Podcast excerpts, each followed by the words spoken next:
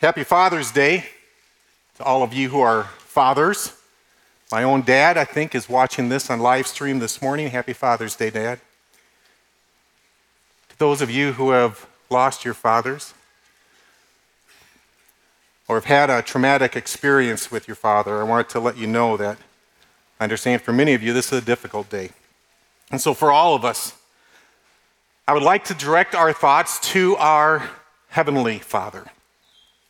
And I'd like to do that by looking through the lens of one of the key passages of Scripture that describes the role of both children and fathers in the home. And so I encourage you to turn with me in your Bibles to Ephesians chapter 6 this morning, where we'll be looking at verses 1 through 4. Now, last week in Creative, we sang Chris Tomlin's song, You're a Good, Good Father. And the chorus for that song goes like this You're a good, good father. It's who you are. It's who you are. It's who you are. And I'm loved by you. It's who I am. It's who I am. It's who I am. Now, there's so much that goes into being a good, good father, whether we are talking about our heavenly father or our earthly fathers. But I think Tomlin captures the essence of it in the simplicity of these lyrics that are repeated over and over again in this song. God is a father who is good, and not just good. But Tomlin repeats that word to say that he is a good, good father. It reminds me of another song we used to sing when I was growing up. Maybe you remember this one God is so good. God is so good. God is so good. He's so good to me. We don't know who wrote that song, but Whoever did captured the essence of God in all of his attributes. He is good. There is nothing bad or evil about him. He has no shortcomings or failures. He doesn't make any mistakes, and everything that he does is good. The Bible describes God as being holy and perfect in all his ways, and thus the whole scope and sequence of the Bible is to glorify God and his goodness. James in chapter 1 and verse 17 tells us that every good and perfect gift is from above, coming down from the Father of lights, with, with whom there is no variation or shadow due to change. David wrote in Psalm 149, 145 9, The Lord is good to all, and his mercy is over all that he has made. He also wrote in Psalm 34 8, Oh, taste and see that the Lord is good. Blessed is the man who takes refuge in him. And then we have Jesus' own words recorded for us in Mark chapter 10 and verse 18. No one is good except God alone. As in Tomlin's song, the author of this little chorus applies goodness, God's goodness, to each one of us. God is so good. He's so good to me. Tomlin takes the fact that God is good and says that the effect of God's goodness, as it relates to us, is that He loves us. And this becomes our identity. I'm loved by you. And that is who I am. And so, as we come to our passage this morning, it's important for us to look at it through the lenses of who God is as our good heavenly Father and the effect that has on his children. He's good to us, he loves us. And in his love, we find our identity, our security, our acceptance, our value, our worth, our significance. So that no matter what anyone else thinks of us, The fact that our good Heavenly Father loves us.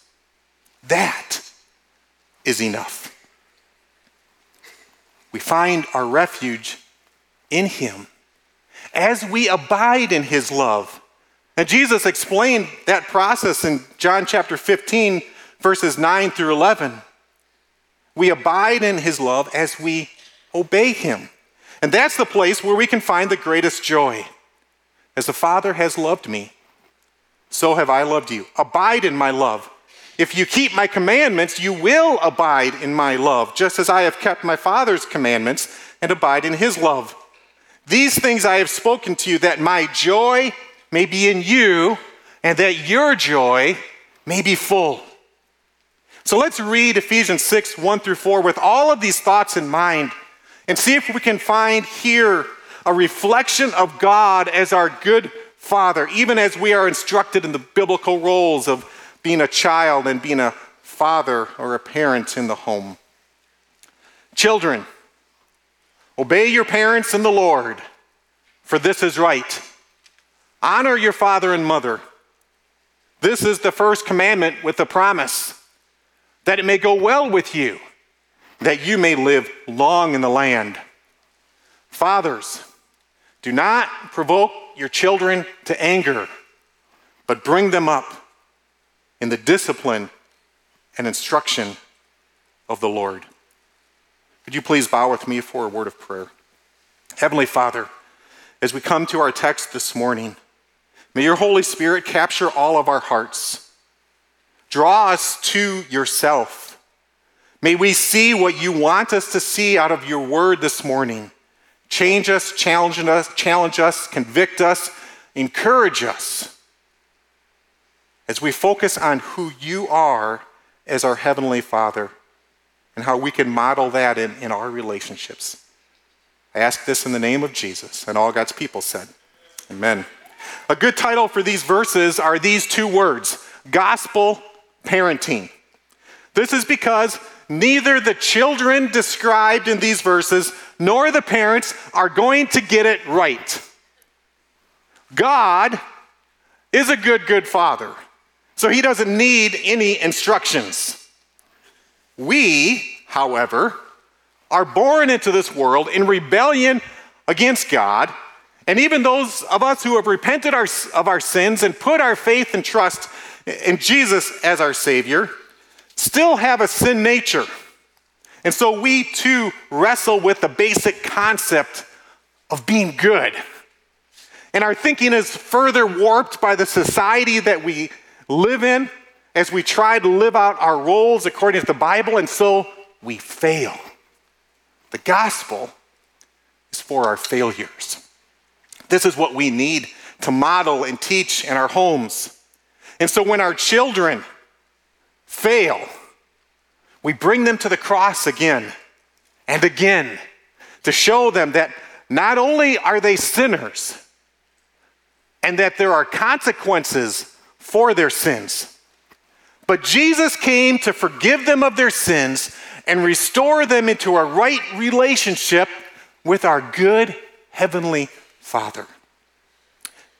And when parents fail, we bring our children to the gospel again and again and show them that, that not only are we sinners and that there are consequences for our sins, but Jesus came to forgive us of our sins and restore us into a right relationship with our good Heavenly Father. And for both of us, restoring that relationship between the parent and the child is so important for our horizontal relationship. But it is of utmost importance for that vertical relationship we have with our good Heavenly Father. So, in looking at our text, I've summarized gospel parenting as described in Ephesians 6 1 through 4 with these seven words Earthly fathers modeling our good heavenly Father. And, and there are two ways that earthly fathers model our good heavenly Father. And the first is described in verses 1 through 3 teaching obedience. This is a command to the children, but it implies the role of the parent because children are born into this world not with a natural bent to obey. We are born into this world wanting our own way and wanting it now. As we get older and begin to have the maturity to understand the world around us, parents need to begin the process of teaching and expecting obedience. And this is different for each child, but it's usually around the age of one, give or take a couple of months. We learned this early on with our firstborn, Lily, sitting over here this morning, has given me permission to tell this story. We were rescued by Naomi, my wife's mom, who was watching her for a period of time between the ages of about 10 to 13 months. One day with grandma, Lily pointed her finger in one direction and with her foot reached in the other direction to touch a lamp that she was not allowed to touch. And Lily's mom wisely said, if she's old enough to deceive, she's old enough to obey. That was a rescue for us. We realized we got a, a job to do teaching obedience. So, the first reason this command is here is because children don't naturally obey. They need to be told to obey, they need to be held accountable when they don't obey. But the second reason this command is here, and this reason is even more important, it's because parents are representing our good heavenly Father to their children in the home. In other words, by learning to obey their parents, Children learn what it means to obey their heavenly Father. This is vitally important. It's crucial. It can't be emphasized enough. It's the number one job of parents. It's more important than academics, certainly more important than athletics. Teaching them that the way they have a right relationship with their good heavenly Father is the way that they have a right relationship with their earthly parents and that is the way of obedience. Now, we're calling this gospel parenting because certainly children are going to fail just like their parents fail. And so, from before the time that children can understand the gospel and who God is as their good heavenly Father, parents take opportunities when their children disobey to teach them the gospel. Can you see the change in perspective that can help parents address acts of disobedience? In case you missed it, let me say it again. From before the time children can understand the gospel and who God is as their heavenly Father, parents take the opportunities when their children disobey to teach them the gospel. Now, before moving on to verse 2, let me park here for one minute longer and address what might be the elephant in the room. Most of you today, here today are no longer children. I see the Sova kids sitting over here, at least one of them. Most of us are a lot older than Owen is. Oh, here comes the other one. Sorry to draw attention. that was bad timing on my part. But the question is when does a child have to stop obeying his parents? Well, the answer to that is difficult. Because it varies culture by culture, almost child by child sometimes, situation by situation. Paul clearly uses the word children here. So we're talking about a, a specific category of people. The Bible doesn't define for us when kids are, are old enough to stop obeying. So I'm not going to answer that question for us this morning either, other than to say that if that question is being asked in the home, then there are some bigger underlying issues that have not been addressed properly earlier on. What I will say is this I do see a difference between Ephesians 6:1 and Ephesians 6:2. In the sense that 6:1 applies to children in the home, however that is defined, whereas the command of 6:2 never goes away. Without doing a deep dive into all of these passages, I'm just going to put them up on the screen for you to look at for a minute. You can take a screenshot with your phones if you want to. Look at them more later. But these demonstrate that the Bible is clear when it says that honoring parents doesn't end at a certain age. I hope it's clear to all of us that this command never goes away. And certainly, what honor looks like is going to vary case by case as well, person by person, culture by culture, scenario by scenario. But there are some basic principles that transcend all of these differences and apply to each one of us in our particular situations loving, caring, providing. These and other aspects are all what it means to honor our parents. And, and like teaching and expecting obedience, this begins before the child is able to comprehend what any of this means. And kids grow into that understanding through maturity. So, the two reasons why it's necessary to teach children to obey and honor their parents is that, first of all, we are all born into this world with a bent towards disobedience, not toward obedience. And secondly, and more importantly, this is the means by which God has ordained for children to learn how to obey Him as their good Heavenly Father. Now, Paul concludes his instructions to children by going back to the very first time these instructions were given by Moses, back in Deuteronomy, what Pastor Doug read for us this morning, and referencing the twofold promise that accompanied this command that it may go well with you and that you may live long in the land. Now, that promise meant something different to the people that Moses was talking to than it meant to the children Paul was writing to, and even our children today. When Moses gave this command along with the other commands, the covenant that God accompanied these commands with was this If you obey, I'm going to bless you spiritually and materially out of your minds. But if you disobey, the opposite's going to happen I'm going to curse you. Take away all those material and, most importantly, spiritual blessings.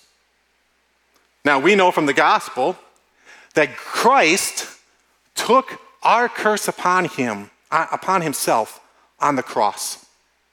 And we who are in Christ have all the spiritual blessings that Christ has. So, this promise means something different to us today than it meant to them. The promise was for the people of Israel under the covenant of Moses. We are living today under the new covenant of Jesus. And what was a promise for them becomes a general principle for us today. Generally speaking, all things being equal, when children obey and honor their parents, things go better for them than when they don't. Somewhere along the t- age of 10, 11, or 12 years old, I began to rebel against my parents. I don't know why. I don't know what, what I've speculated. I've thought about this, what it could have been. but I acted out in disobedience and disrespect until I was 18 years old. In my freshman year of college, I repented of my sin and began, by the grace of God, to follow Jesus Christ as I had done since I'd made a profession of faith before that at age four. A few years ago, I was having a conversation with my younger brother, two years younger than me, and he profoundly said that he observed my behavior as his older brother and the outcomes of that behavior and the choices I was making. And he determined not to follow my pattern. That, my friends, is a very wise choice for a young child to make. The King James Version put Proverbs 13 15 this way The way of the transgressor is hard. Doesn't get much simpler than that. That's pretty succinct.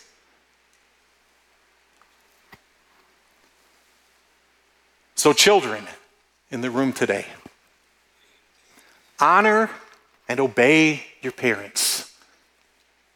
It will go better for you and for them. Parents, teach your children to obey and honor you so that they can learn what it means to obey and honor their good Heavenly Father. Now, the second aspect of gospel parenting is this showing love. Fathers, do not provoke your children to anger, but bring them up in the discipline and instruction of the Lord. You say, Pastor Tim, these verses don't say anything about love in them. Where do you get showing love? Well, I get it from what Jesus said in John 15, 9 through 11. As the Father has loved me, so have I loved you. Abide in my love. If you keep my commandments, you will abide in my love, just as I have kept my Father's commandments and abide in his love. These things I have spoken to you, that my joy may be in you, and that your joy may be full. The first half and the second half of Ephesians 6 4 are, are reflections of the kind of love Jesus was talking about. Negatively speaking, Jesus' kind of love doesn't provoke one's children to anger positively, Jesus kind of love shines when fathers bring their children up in the instruction and discipline of the Lord. So let's look at the negative instruction first. Don't provoke your children to anger. What we have in this section, beginning at the end of chapter 5 and going a little bit farther here in chapter 6, are some household instructions that the Apostle Paul is giving to the church for how they are to live out their roles as Christians, as he has already described what a new life in Christ is all about earlier in the book. So, going back to the end of chapter 4, and the beginning of, of chapter 5, for example, we read these general instructions to believers. Therefore, having put away falsehood, let each one of you speak the truth with his neighbor, for we are members one of another. Be angry and do not sin. Do not let the sun go down on your anger, and give no opportunity to the devil. Let the thief no longer steal, but rather let him labor, doing honest work with his own hands, so that he may have something to share with anyone in need. Let no corrupting talk come out of your mouth, but only such as is good for building up as fits the occasion, that it may give grace to those who hear. And do not grieve the Holy Spirit of God, by whom you are sealed for the day of redemption. Let all bitterness and wrath and anger and clamor and slander be put away from you, along with all malice. Be kind to one another, tenderhearted, forgiving one another, as God in Christ forgave you. Therefore, be imitators of God as beloved children, and walk in love as Christ loved us and gave himself up for us, a fragrant offering and sacrifice to God. Now, from these verses, we can clearly see that some of the main ways that fathers and mothers, for that matter, keep from provoking their children to anger is to don't deceive children. Tell them the truth. Don't even do this for humor. Kids can't understand it. In, in our home, we call these lie jokes. Don't sin by lingering in anger. Work hard and be generous and let your kids see this. Use encouraging, uplifting words and tone rather than discouraging and despairing words. Don't say things like, you idiot. How stupid are you? Never be bitter, wrathful, angry, obnoxious, or ill willed, ever. Instead, be kind, tender hearted, and forgiving as God in Christ forgave us. It may take God as His beloved children. Live a life characterized by love and complete selflessness. Now, let me share two thoughts from this list. First of all, for all of us here today, parents and non parents alike, this is a list that's descriptive of our good heavenly Father. Even if you had the best earthly father who ever lived on this planet, he didn't come close to measuring up to this list. Which brings me to my second point. And this too applies to all of us in all of our relationships. Because this isn't just how fathers keep provoking their children to anger, but it's how we live and model God, our good Heavenly Father, in all our relationships. When we fail in this, and we will, we go to the gospel where we find forgiveness and restoration. For fathers, this means that we need to own our own shortcomings to our kids as we become aware of them and as they become aware of them. I was recently listening to a podcast, and on that podcast, talking about parenting, Barnabas Piper said, Our honesty needs to outpace their awareness while not crushing them beyond their maturity. Somewhere around the age of six, seven, or eight, our dad's superhero capes begin to fray and disintegrate. Before that, in a healthy family environment, dads are their kids' heroes. But as they get older, they begin to see that we don't walk on water. We make mistakes, sometimes colossal mistakes. We sin. They even see us losing it sometimes. And so they also need to see that when this happens, we confess it, we forsake it, we seek out forgiveness. In other words, we model the gospel effect with an E when we fail to model the gospel affect with an A. Now that we see how not to provoke our children to anger, let's look at how we bring them up in the instruction and discipline of the Lord. On that same podcast, I heard Ted Kluck say, when well meaning parents decide they need to get serious about biblical parenting, it often devolves into a whole bunch of law. We need to read the Bible with our children, so we're going to do it at 8 p.m. every night, regardless of whatever is happening. Whoever is throwing up, who's ever overtired, whatever, it's 8 o'clock. It's time to read the Bible. On the other hand, too little structure means that we never get around to having meaningful times in the Bible with our children. And we tend to swing from one end to the other in this parenting pendulum, never quite finding a healthy spiritual balance. And that's where I think the words, once again, that Pastor Doug read this morning in Deuteronomy 6, 4 through 9 are helpful. Hear, O Israel, the Lord our God, the Lord is one. You shall love the Lord your God with all your heart, with all your soul, with all your might. And these words that I command you today shall be on your heart. You shall teach them diligently to your children, shall talk of them when you sit in your house, when you walk by the way, when you lie down, and when you rise. You shall bind them as a sign in your hand, and they shall be as frontlets between your eyes. You shall write them on the doorposts of your house and on your gates. Our walk with the Lord in front of our kids and our instruction and discipline of our kids in the Lord is a 24 7 way of life. Like Paul instructed in 1 Corinthians 10:31, whether you eat or drink or whatever you do, do it all to the glory of God. This is what it means to bring our children up in the discipline and instruction of the Lord. This is what it means for all of us to live as God's beloved children, like Paul instructed in chapter 5 and verse 1. We have a good, good heavenly Father. More than even that five year old boy who looks up to his daddy and thinks he can do anything that he wants to.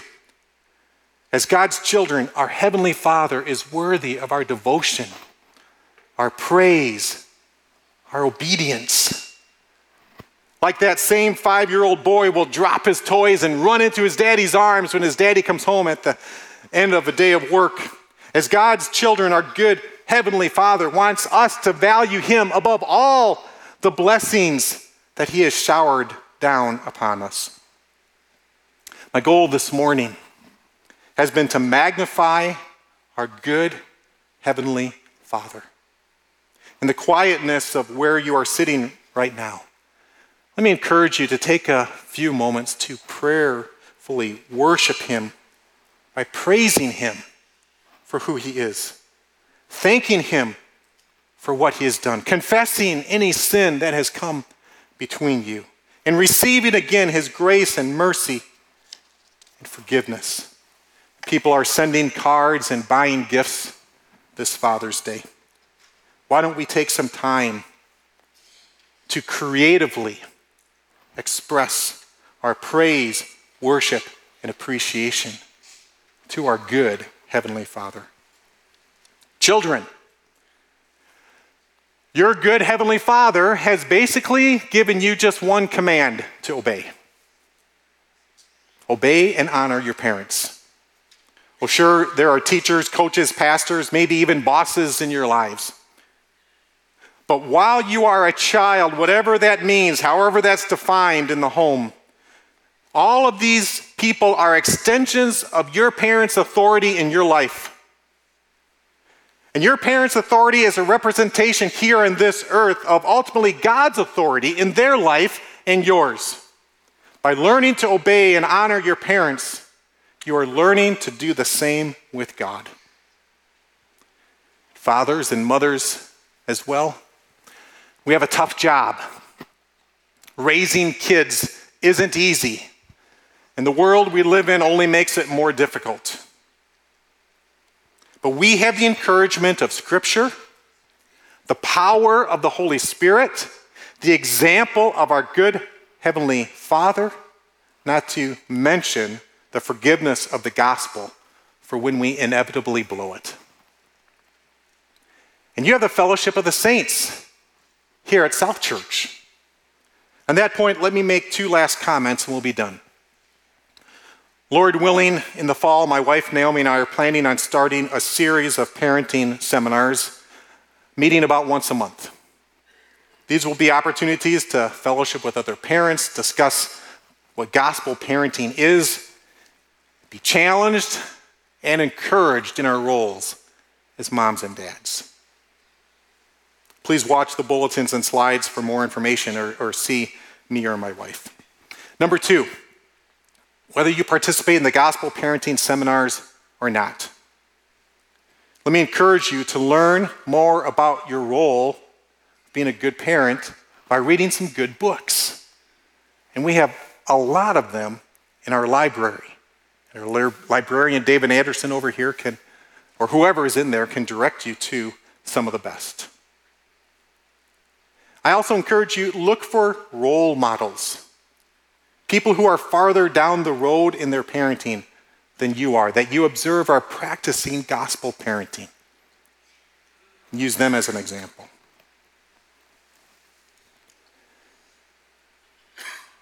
Children of the Heavenly Father safely in His bosom gather. Nestling bird nor star in heaven, such a refuge e'er was given. God his own doth tend and nourish.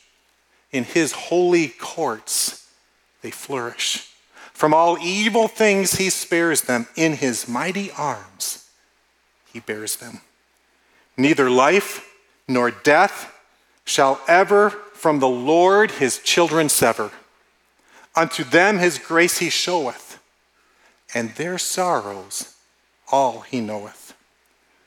Though he giveth, or he taketh. God his children ne'er forsaketh.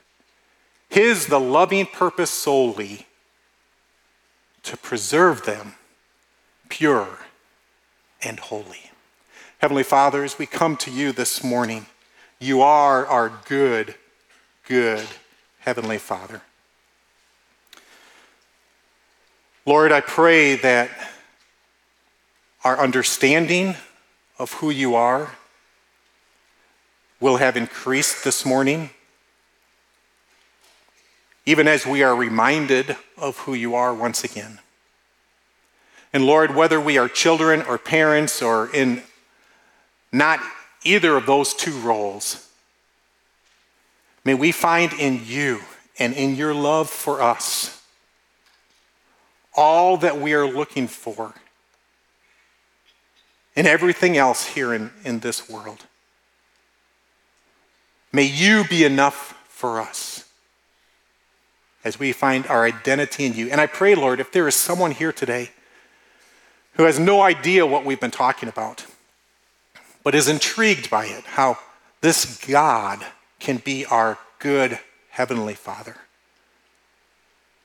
I pray that they would not leave this place here today or, or that if they're watching on the live stream, they reach out to someone here so they can learn what it means to have that kind of relationship with you through your Son, Jesus Christ.